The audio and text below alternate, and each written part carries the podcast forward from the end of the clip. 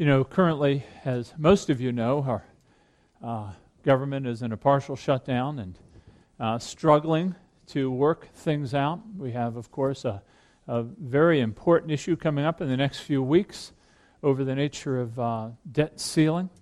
And in the midst of all this, you have a nation that is spilling much vitriol over their government and being critical and uh, at the um, very, very high ratings of disapproval over the nature of Congress and their working. And, and um, I raise this not to encourage you toward that uh, or to confirm you in it.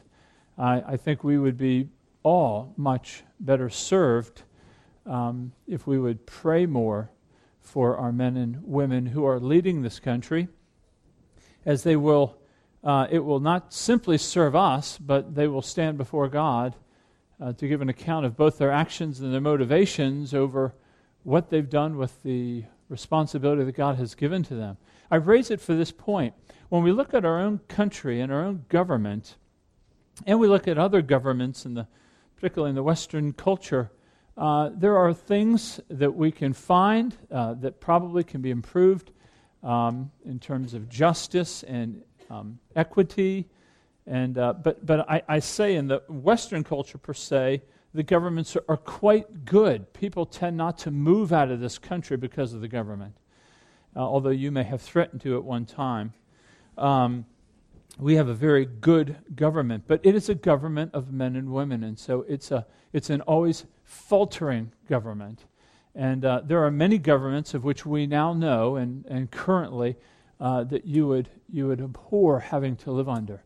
But what these things do is they give us a point of comparison that don't you long for a government that would be marked by peace and by righteousness and by justice and by equity, where there would be full trust, there would be full transparency.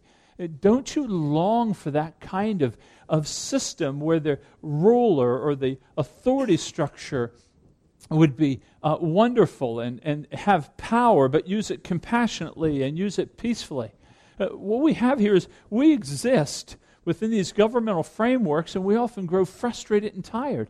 And yet, what Isaiah is promising us here is nothing short of this perfect government in which he is inviting us and encouraging us to live. I mean, this is a promise of a future government that is so exciting and it's so it's irresistible to not want to long to be a part of this government. There'll, there'll be no more fear over insecurity. There'll be no more fear over loneliness or, or, uh, or inequality or unrighteousness. Or think of the nations that suffer under the injustice of the systems of bribery and paying off the courts. None of that Th- this is going to be a government that Isaiah is speaking about, a day to come when there'll be a government uh, that will be glorious. And, and, and that's what we're going to look. You, you're going to see this passage, and it reminds you of Christmas, but I'm going to try to set it in its context, not just how we've taken it out and, and set it up for Christmas. But, but I, I want you to think through how, how wonderful it will be to be under a king who's wonderful, powerful, compassionate, and peaceable. And he's leading a kingdom of perfect righteousness, perfect purity, moral uprightness in every dimension. Now, when we read it, I want you to think of three P's too, because I'm going to talk about the problem that this is addressing this problem of man, and then the promise that God's going to give us. God's going to give us a promise to confront and to challenge this problem and it's going to be through a person. So I'll refer back to that, but just to keep your mind around those three P's.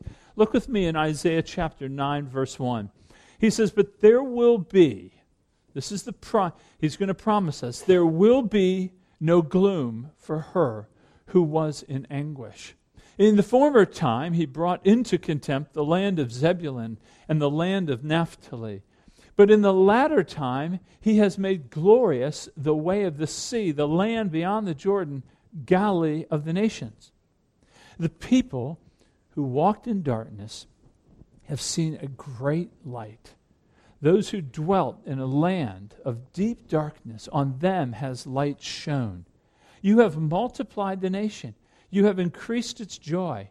They rejoice before you as with joy at the harvest, as they are glad when they divide the spoil. For the yoke of his burden and the staff for his shoulder, the rod of his oppressor, you have broken, as on the day of Midian. For every boot of the tramping warrior in battle tumult and every garment rolled in blood will be burned as fuel for the fire. For to us a child is born, to us a son is given, and the government shall be upon his shoulder, and his name shall be called Wonderful Counselor, Mighty God, Everlasting Father, Prince of Peace. Of the increase of his government and of peace there will be no end. On the throne of David and over his kingdom, to establish it and uphold it with justice and with righteousness from this time forth and forevermore. The zeal of the Lord of hosts will do this. Now, there's the promise there right in verse 1, okay, that there will be no more gloom for who, for who uh, her who is in anguish. Now, that's a comprehensive promise. It's glorious. There's no more gloom. It's comprehensive. It's bold. But I want you to see it set in the context of a problem, of, of this darkness.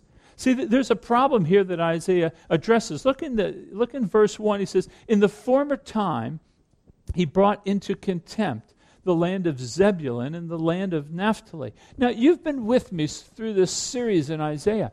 So you know this contempt or this humbling of this land that's taking place. Ahaz is king. This Syrian army is coming to bear on Israel, to bring about judgment. Uh, this Assyrian army, and the reason, in part, that Zebulun and Naphtali are mentioned is because they were the northern area of, of, the, of the country of Israel. And so Assyria being to the east, going along the Fertile Crescent, coming down into Israel, they're going to go through those two areas first. They're going to hit them first, and they're going to hit them hard.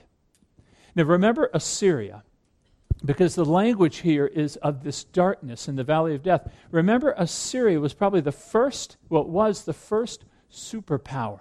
There were other world powers before Assyria, but they didn't seek the domination of the world like Assyria did. Assyria was a, a superpower uh, that was the first one to have a corps of engineers. They were the first power. Uh, they invented siege works where you build ramps up. So anybody in a walled city once safe is no longer safe now. They were a brutal, effective fighting force. They invented and practiced crucifixion.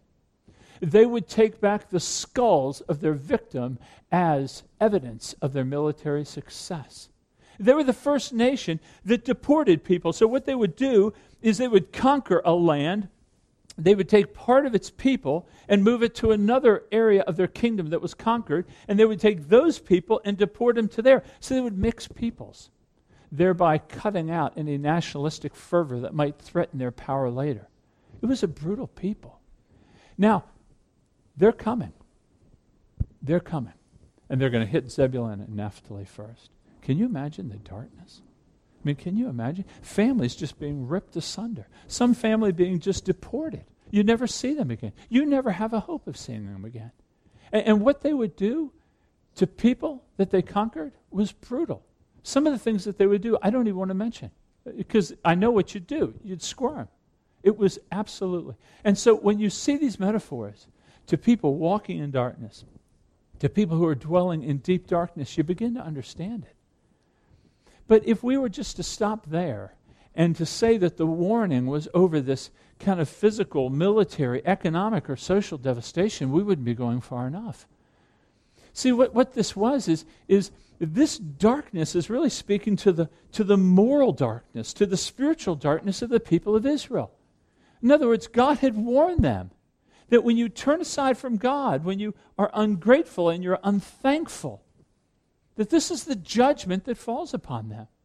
Isaiah had warned them. In chapter 3, verse 9, he says this The look on their faces testifies against them. They parade their sin like Sodom, they do not hide it.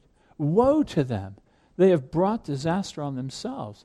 In other words, the darkness that they're in is just not the threat of military uh, conquest, but the fact that they had turned aside from God.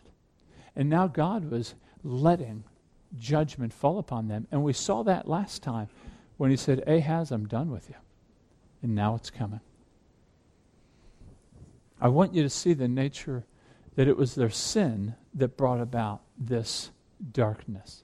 In fact, the verse right before our passage in chapter 8, verse 22, here's what Isaiah says They will look to the earth, but behold, distress and darkness, the gloom of anguish, and they will and they will be thrust into thick darkness. So that's that's the problem. That's the problem that Israel is facing. And it's going to be the problem to which this promise is going to come. Now, let me just stop for a minute and draw us into this. We don't have invading armies at our shores right now.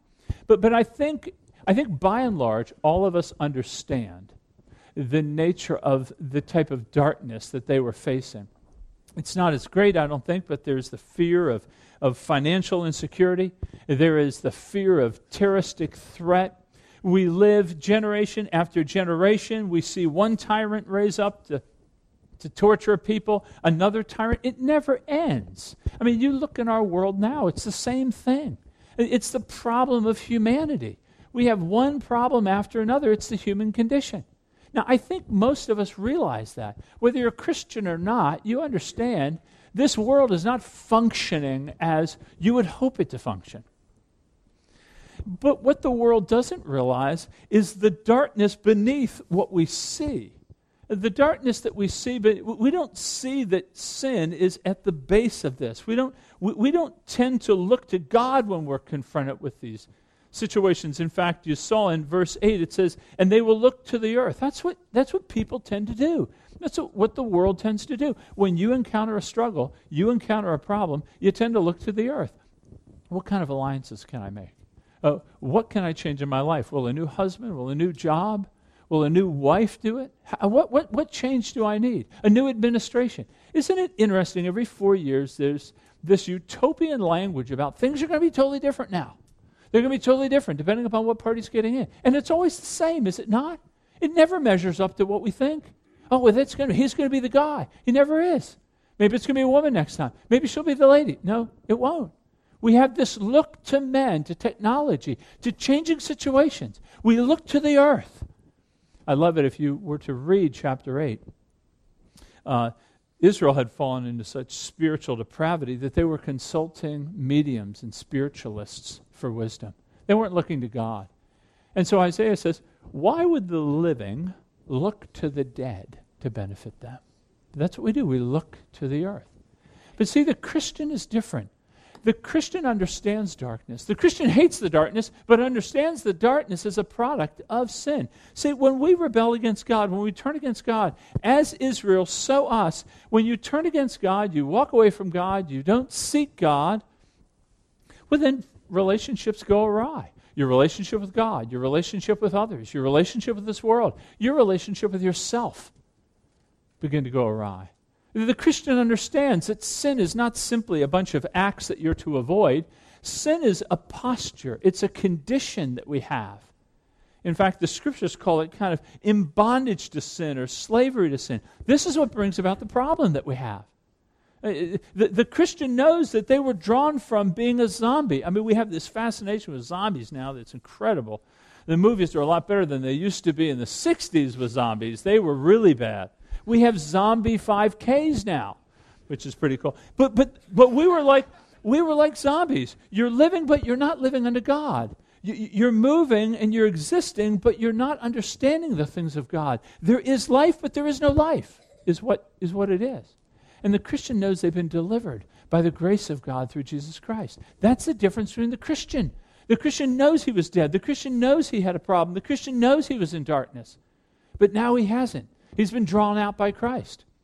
The whole idea of John Newton I was once lost, but now I'm found. I was once blind, but now I see. In John 8, Jesus said, I'm the light of the world. Whoever follows me will not walk in darkness, but will have the light of life. You see that light darkness imagery. It's used intentionally because it's used throughout Scripture. That's the problem. The problem fundamentally is sin. And sin has its effect and its results in Assyrian nations and people turning to the earth. Okay, so what does God do with this problem? What has God done? Well, He's made a promise to us. And I want you to look with me in 2 through 5 because He's promising of a time coming. He's promising us something so glorious, something so exciting that to not be encouraged by this, I would venture to say you may be a zombie. So look at two. The people who walked in darkness have seen a great light. Those who dwelt in the land of deep darkness, on them has light shone. In other words, he's saying delight is going to replace despair. Hope is going to push out hopelessness. Joy is going to cover mourning. There is a time coming, a light will come. And here's what it's going to do it's going to lead us into joy. In verse 3, he says, You have multiplied the nation, you have increased its joy. They rejoice before you as with joy at the harvest, as they are glad when they divide the spoil. Think about it. I mean, the harvest time, food, sustenance is coming in in great measure, or dividing of the spoil. That the spoil now, we've had a military victory, and now we have all their stuff for us. It was a time of great joy, a time of great filling.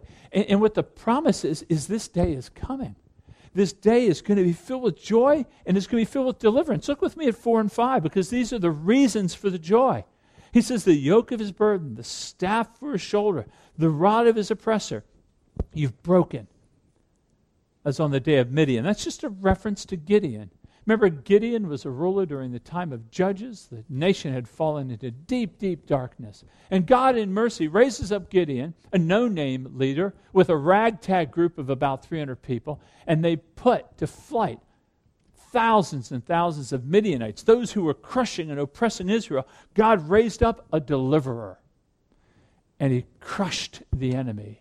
And now they had freedom from bondage and war. Now, we kind of know a little bit of that in this country, you know, back in, in May of 45, when they declared VE Day, Victory in Europe.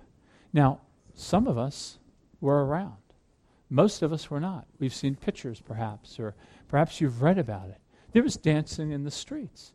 I mean, there were people just literally dancing in the streets. War was over. And then in August, with VJ Day, victory over Japan, uh, confetti was in the air, jubilation. I mean, it was unbelievable. Can you not imagine? All the soldiers are coming back. There's no more war. I mean, there was happiness and satisfaction. Well, what Isaiah is saying is there's going to be a day where even the boots and the garments, the lowest implements of war, will be burned. There'll be no more conflict. There'll be no more war. There'll be peace. There'll be satisfaction. There'll be plenty, as at the time of harvest. Again, if we were just to see this in some physical, one dimensional way, we'd be missing the point. The bondage that, that Isaiah is speaking about is the problem of sin. That, that there's going to be coming a day where the bondage of sin, you and I know the bondage. Try tomorrow morning, you get up. I'm not going to sin for four hours. Just go try it. It is very difficult.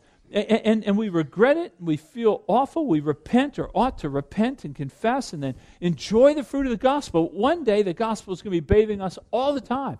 There will be no more repentance because there will be no more sin. This is the day we're talking about. I mean, think about it. no more conflict in your family. No more conflict. Doesn't have to be blood and bullets for war. It can take place within your homes. No more conflict. He's promising us that day. No more conflict between people, between husbands and wives, parents and children, neighbors. This day is going to come. And the grace of God that He would make such a promise. They didn't deserve it. They were walking in darkness. They were groping. They had no idea what they were doing, where they were going. They were suppressing the truth of God. And yet God says, light shined upon them. It just, it burst upon them. They didn't do anything. They didn't earn his favor. They weren't looking for it. It found them. That's a picture of the grace. This promise of God of this day coming is something you and I are to grab a hold of. Now, I know it may seem far off, it may seem ethereal to you even.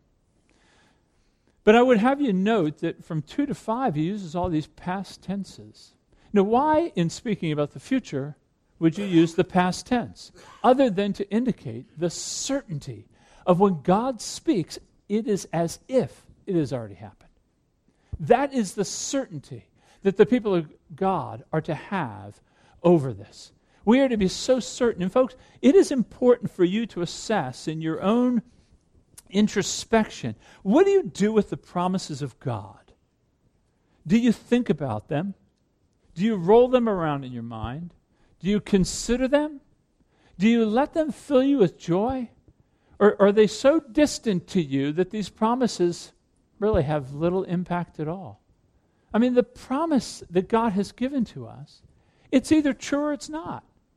And if it's true, it should, it should just cause this rush of joy to come back into this life, even when you're in the midst of the problem. That's the promises of God. They're so certain, they're so sure. I've said before, they ought to be like a lozenge to you. You ought to just let them roll around and enjoy the sweetness. Because one day this will be here. So, this is the promise. We have a problem. The problem ultimately is the nature of sin, and sin gives birth to all kinds of conflict. Uh, it causes all kinds of conflict, wars, frustrations, anger, bitterness, malice. All of it flows out of our sin. And then God meets that problem with a promise that one day I'm going to take it all away. One day I'm going to bring peace. Even boots and garments are going to be burned. There's going to be a uniting with God, a fellowship, a sweetness with one another that will be that will be unfathomable for us right now in this world.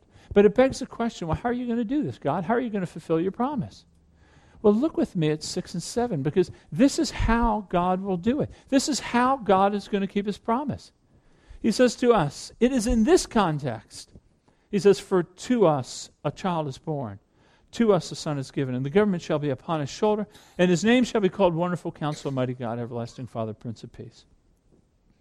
It's incredible that the hope of the nations and the hope of all people for peace and security and safety and fellowship with God rests on a child. Now, it's interesting. Most children are born to parents. This children is born to us, to the people, for us, on behalf of us, for our benefit. He's born to the people. That God's plan to fulfill his promise is not rooted in a new ideology or a new philosophy or a new technology. It's rooted in a person. That, that this person, this child, is going to bear the weight of all the nations to deliver us. The promise of deliverance in 2 to 5 falls on the shoulder of a child. It's remarkable. All of our hope, all of our dreams, the, the promise that I just laid out, the government of peace that we'll have one day with God, all rests upon the shoulders. And I remember my children when they were born. They had teeny little shoulders. I love those little shoulders. Took a second to sun, you know, to put sunscreen on them. That was really nice. But they're just sweet little shoulders. And upon the shoulders of this child rests every hope that we have, or ought to rest. But but you say, well, that's kind of scary. Well, let's look at the child. Because Isaiah gives this fourfold description of the child. He's first called the wonderful counselor. Now, some of your translations may have wonderful and counselor, and we sang it as if there were five titles. I, I, would say there's probably four, only because the other three names are in a couplet form, and so this is probably going to be a couplet as well. But wonderful counselor doesn't mean he's really nice to talk to. You know, you can sit down, you can have a cup of coffee with him, and he's really helpful. Uh, the word wonderful or wonder is really miraculous. He's the miraculous counselor. In other words, all kings and princes and queens and, and other dignitaries have kind of advisory board and they're drawing from wisdom out of the world and they're drawing from wisdom out of their own experience. Not this one. This child will be a miraculous counselor. He'll have divine wisdom, he'll have supernatural wisdom that will be able to lead us. He's also the mighty God. This child, now all kings and, and other dignitaries, they may have power and they may have certain degrees of authority. This one is the mighty God. He has all power. The reason I say that is because the word God, El, th- this word that Isaiah uses, every time Isaiah uses this Hebrew word, it applies to Yahweh. So he's literally saying this child is human, he's going to be born, but he is divine. He's the mighty God. He has all power. He has all authority everywhere, over everything.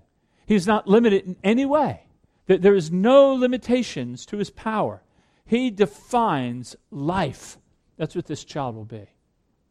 But that thirdly, he's going to be the everlasting father. Now, how's a child a father? Well, I think it speaks more to it, it, this child is going to do what a father does. And what a father does is to exercise care and compassion and love and exercise leadership. That this child will be the everlasting or for per- perpetuity, that he'll forever, he'll never change. He'll always be exercising care and compassion over his family.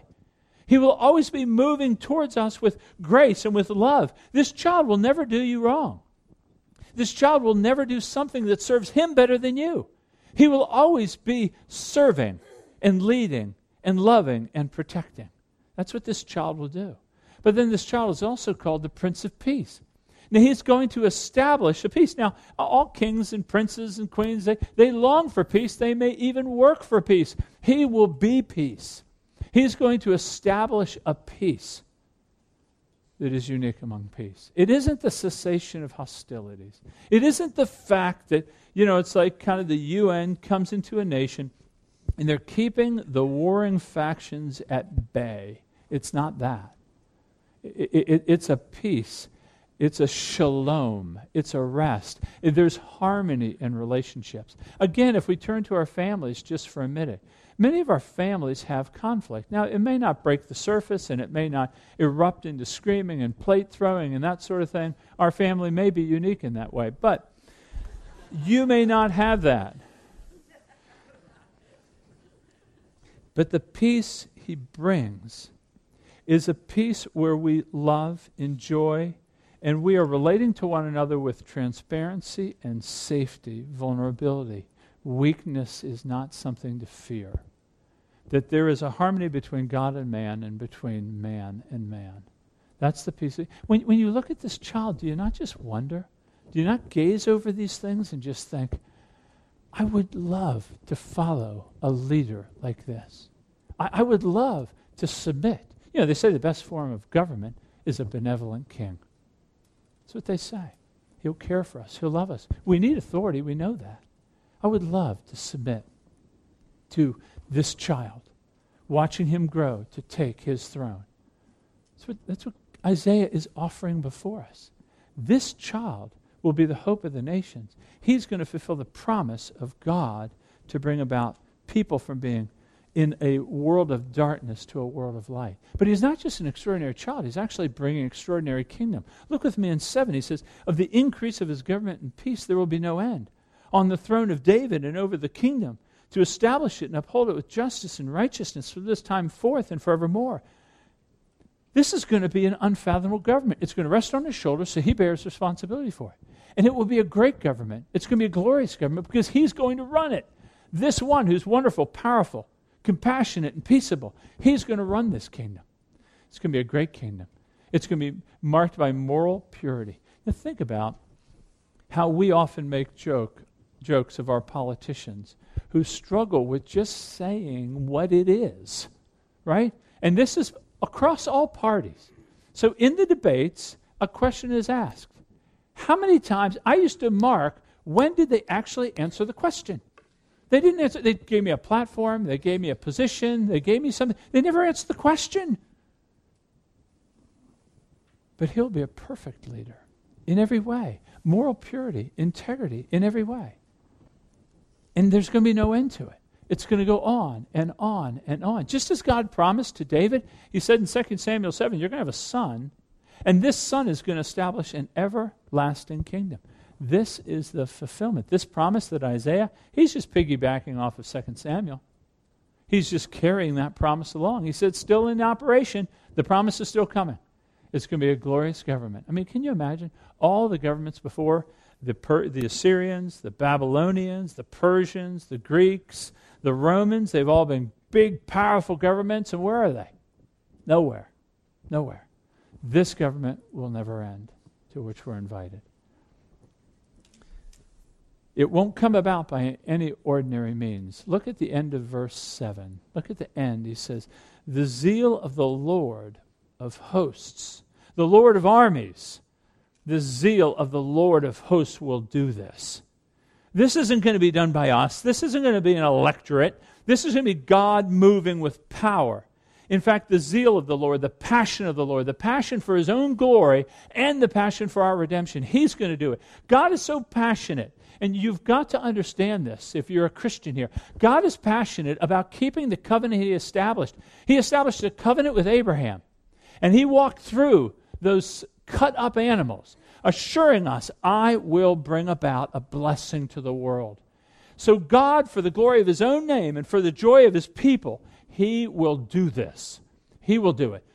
This child will not come to be in any ordinary fashion. It wouldn't come about in any normal means. It's going to be radically different, radically. That's the hope we have. We have a problem. That's clear. We see it. We see it on an external level, and we see the problem that we have internally. We fail at even being who we want to be. That's the problem. The promise of God is I am going to fix the problem. I'm going to bring about a time and a government and a people that will be glorious. Even the boots and the garments will be burned. And I'm going to do it through a son. So it begs the question who's the son? Who's the child? Well, the New Testament, of course, takes all the mystery away for us. And the New Testament makes very clear that it's Jesus Christ. This is speaking about Jesus Christ. In Luke's gospel, he, of course, he records how the angels announce about this child bringing peace. But if you read today, for example, go back and read the first four chapters of Matthew. I must not have shaved closely enough on that side of my face. I'm sorry. Very sensitive mic. The, uh, if you read the first four chapters of Matthew, you're going to see that Matthew is making very clear for his le- readership that this Jesus is the one that was promised. You, you go unique birth. He would come from a virgin. He would be Emmanuel. He says, no, this child fulfills that Isaiah 7. You'll call him the name Jesus because he will save his people from their sins.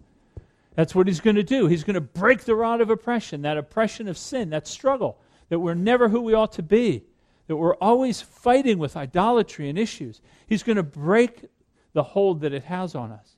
And then you go further, he records how Magi came. Why did Magi come from the east? By the way, the east to worship a king.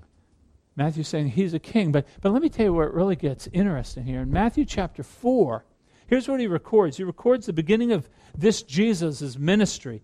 He says in Matthew 4 When Jesus heard that John had been put in prison, John was the forerunner announcing the coming of the Messiah. He returned to Galilee Leaving Nazareth, he went and lived in Capernaum, which was by the lake in the area of Zebulun and Naphtali, to fulfill what was said through the prophet Isaiah land of Zebulun and land of Naphtali, the way to the sea, along the Jordan, Galilee of the Gentiles. The people living in darkness have seen a great light. And on those living in the land of the shadow of death, the light has dawned. From that time, Jesus began to preach, saying, Repent, for the kingdom of heaven is at hand. Let the weight of this fall in you. Jesus, having certainty over his mission, moves into Galilee, into the very area that was filled with darkness, the land of Zebulun, the land of Naphtali. And he goes there, and what does he do?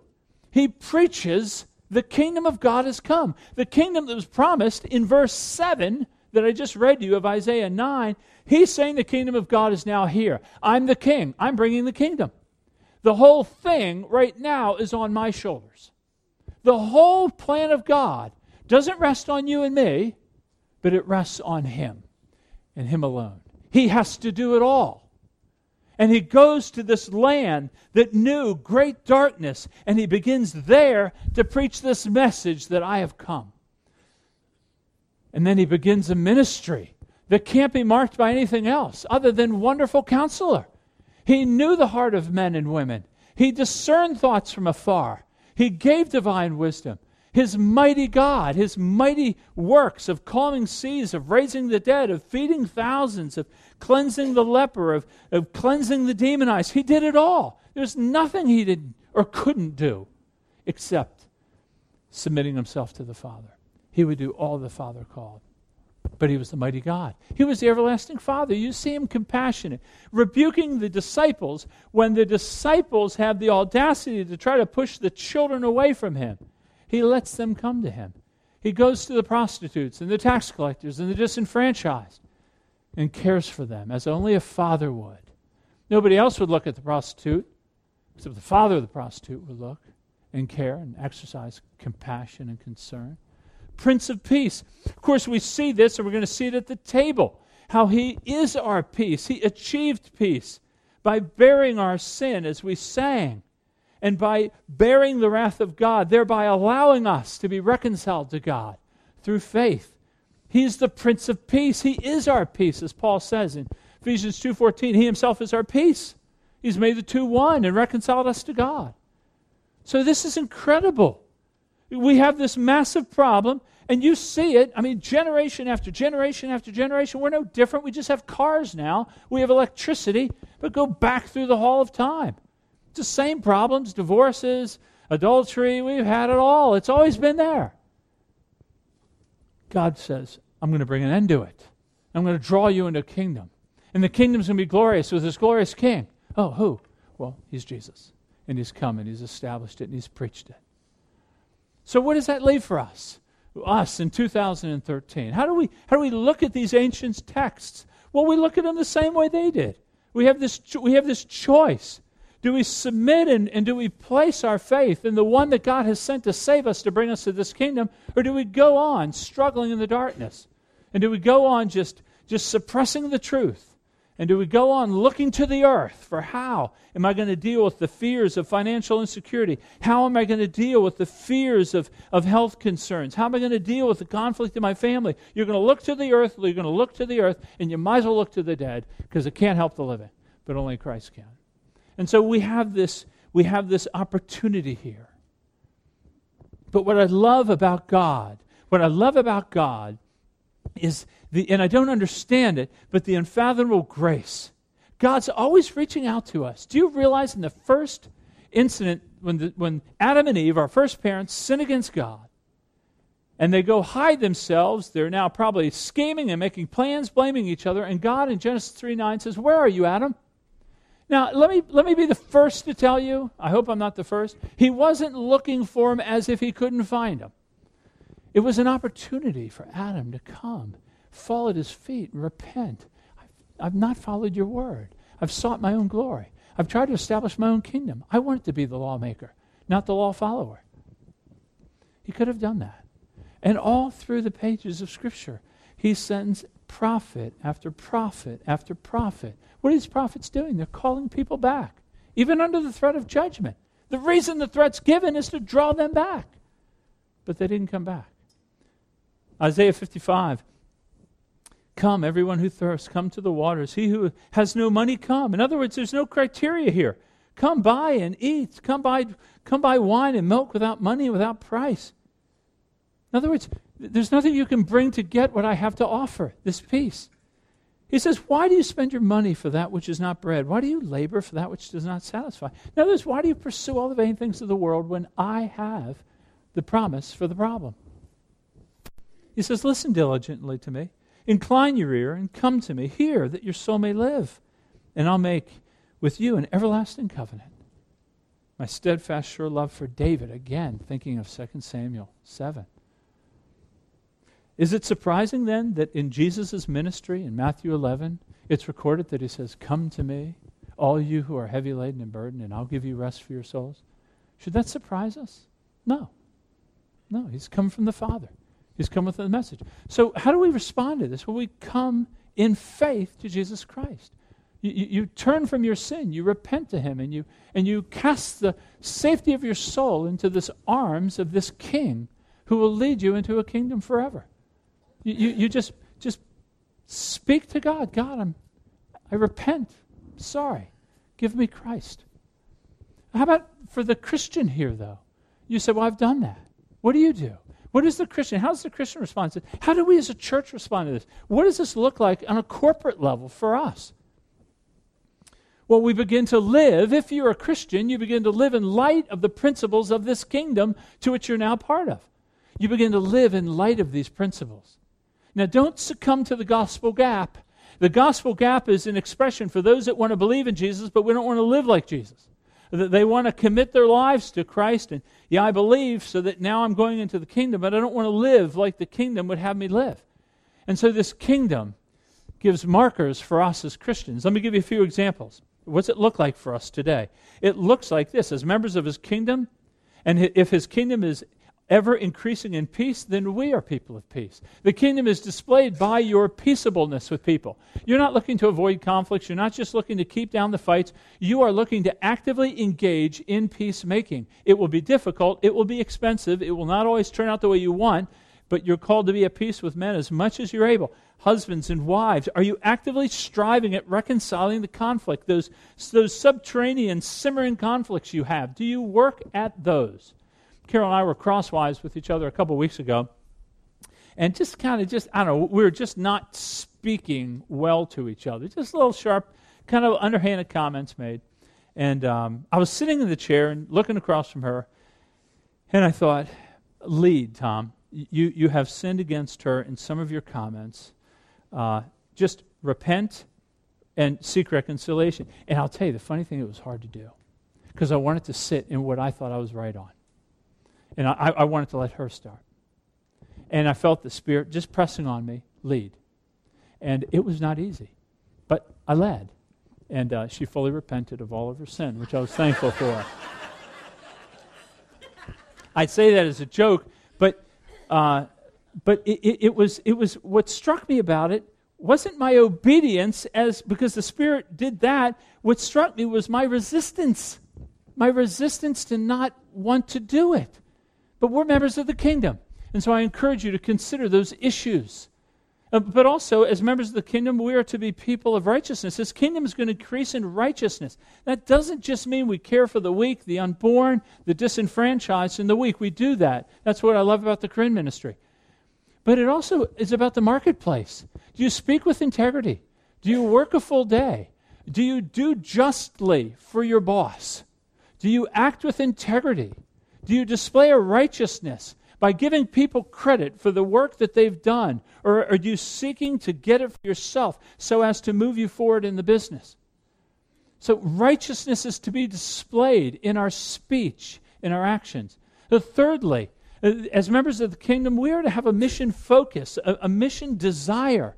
You know, you see that his, the increase of his government will know no end. In other words, it's going to increase in quantity, but also quality of cultures. It's not going to be one dimensional kingdom. It's not going to be white. It's not going to be Jewish. It's going to be filled with people from every tribe, tongue, and nation. And, and we're called to, we're to eschew nationalism and individualism and exclusivism. It has no place in the church. We're to be a church of color and culture. Even though it's different, even though it may send, it's a little different than we may be used to. It's part of the greater picture of God. But I would ask you to pray for us. Pray for your elder board. Pray for the mission team. Pray for yourselves that mission isn't relegated. That's something people do when they go overseas. You and I here are to be missional. We're to be concerned about the nations. And when we preach the gospel and people come to faith, the kingdom increases, just like it said in verse 7. But we're also called to be, as members of the kingdom, we are to increase in our distinctiveness. We are to be different from the world. This is a paradoxical kingdom. This kingdom works in terms of, of weakness and vulnerability. You have the Assyrian m- machine coming at Judah, and God furnishes hope in a child. That's the way it works in God's kingdom. If you want to be strong, you're weak. His power is made perfect in weakness. His power doesn't add to your power, His power replaces your power. And so we're to be a people who are to pursue humility, weakness. We may be a small church. We may have low status in Raleigh. I don't know what our status is. It doesn't matter. Smallness is not smallness in God's hand. So we want to be concerned with the nations. And that starts with you, it starts with your family. Comes out of this church. Pray for us. We want to do missions well. And we don't want to do it as a function of the church, but it's across the church. And then, and then last, I would say this that as members of the kingdom, we're to be an expectant people, a longing people. Clearly, you must understand we live in the tension right now that exists. It, this promise in 2 to 5 is not yet here in fullness. but it has been inaugurated in Christ 2,000 years ago. So we live in this tension. And this tension is that we're struggling. The kingdom's coming, the kingdom's growing, but it's not here in its fullness. We want to be praying that we're people longing, looking for that day. We're hungry for the day to come. Are you? Do you think about this? Do you consider it? If our, if our vision is focused on what is ahead of me in the next year or three years, and that's where it stops, then kingdom living is going to be tough for you. Uh, we are called to long, to live for, to be expectant for that day to come. And that keeps the fires burning and it keeps us active. So we have a problem. The problem is sin. It gives birth to all kinds of conflict and trials and tragedies in our life. Uh, God has given us a promise, and this promise has been brought about in the person, the person of Jesus Christ. So let me pray for us, and then we're going to uh, celebrate the table. Father, thank you for this uh, glorious promise. But we thank you not simply for the promise, but we thank you for the Son, the Son who has brought about uh, the fulfilling and the extending and the perfection of your plan. Lord, we are overwhelmed with such a King. We want to submit to him and uh, live uh, for his glory. Uh, we know that in doing that, we will find our greatest joy. And I pray this in the name of Jesus. Amen.